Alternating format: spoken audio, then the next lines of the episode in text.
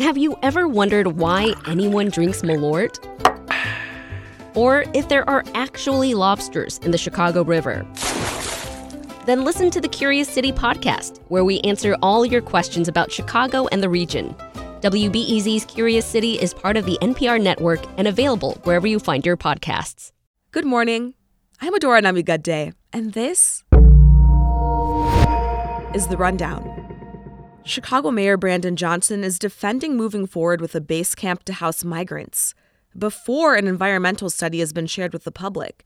A private security firm has been prepping the land in Brighton Park this week, and a controversial base camp may be up today. The land has a history of industrial use, and the local alderwoman says toxic chemicals are present in the soil.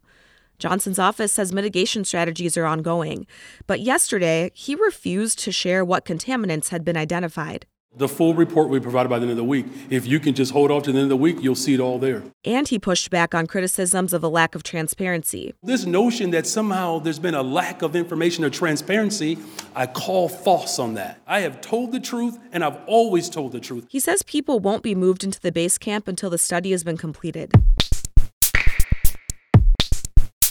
The voice of Danny Solis, former Chicago alderman turned government mole, played throughout a federal courtroom yesterday.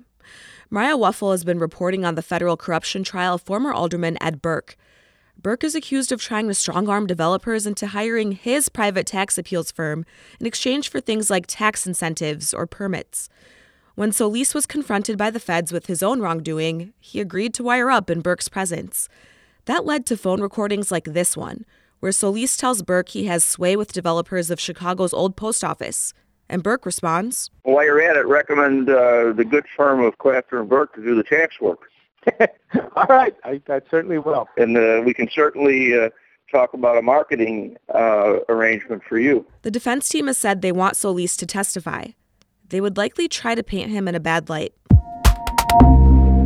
Gun owners in Illinois have just a month left to register their semi automatic firearms and high capacity magazines that are restricted under a new state law, but relatively few gun owners have complied thus far. The deadline to register semi automatic weapons is January 1st. Only about 4,000 people have registered some 7,800 guns with the state police as of Monday. That's out of about 2.4 million licensed gun owners in the state, though not all have the type that need to be registered. The law, which took effect earlier this year, prohibits the sale and possession of high powered guns like the AR 15, but current owners can keep their guns as long as they're registered.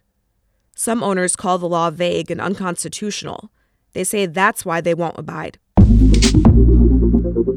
Experts say the sudden blast of cold weather in the Chicago area the last few days is not a sign of what's to come this winter. That's because a strong El Nino weather pattern is likely, in which warmer Pacific Ocean water temperatures alter the atmospheric jet stream.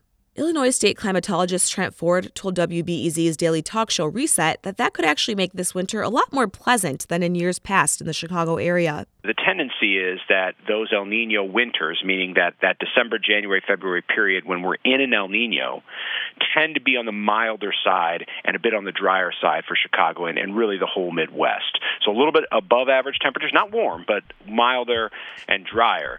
The National Weather Service predicts that we'll see less snow overall throughout the course of the winter. But Ford says it's very likely that the Chicago area will see isolated periods of extremely cold weather and heavy snowfall in the coming months.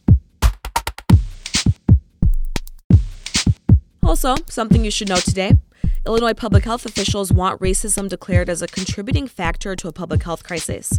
It's one of five provisions in the Healthy Illinois 2028 initiative. Research shows that people of color have higher rates of heart disease, cancer, diabetes, and infant mortality. The State Board of Health and the Illinois Department of Public Health say that declaring racism as part of the problem could improve health outcomes for people of color. Today's weather a lot warmer than yesterday. Sunny skies with a high in the 40s during the day, dipping down to the mid 20s in the evening. Tomorrow will be mostly cloudy and in the high 40s. That's it for now. Later today, we'll take a closer look at a new exhibit at the MCA Chicago. It features 60 years of artwork from painter, author, sculptor, and activist Faith Ringgold. The fact that one person was able to do all of these things being an artist, being a teacher, being a writer, having a family life often it's said that, oh, you have to choose one or the other.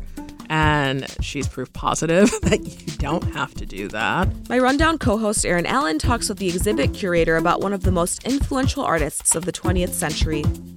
That's today at 1 o'clock. I'm Adora Namigadde. Thanks for listening.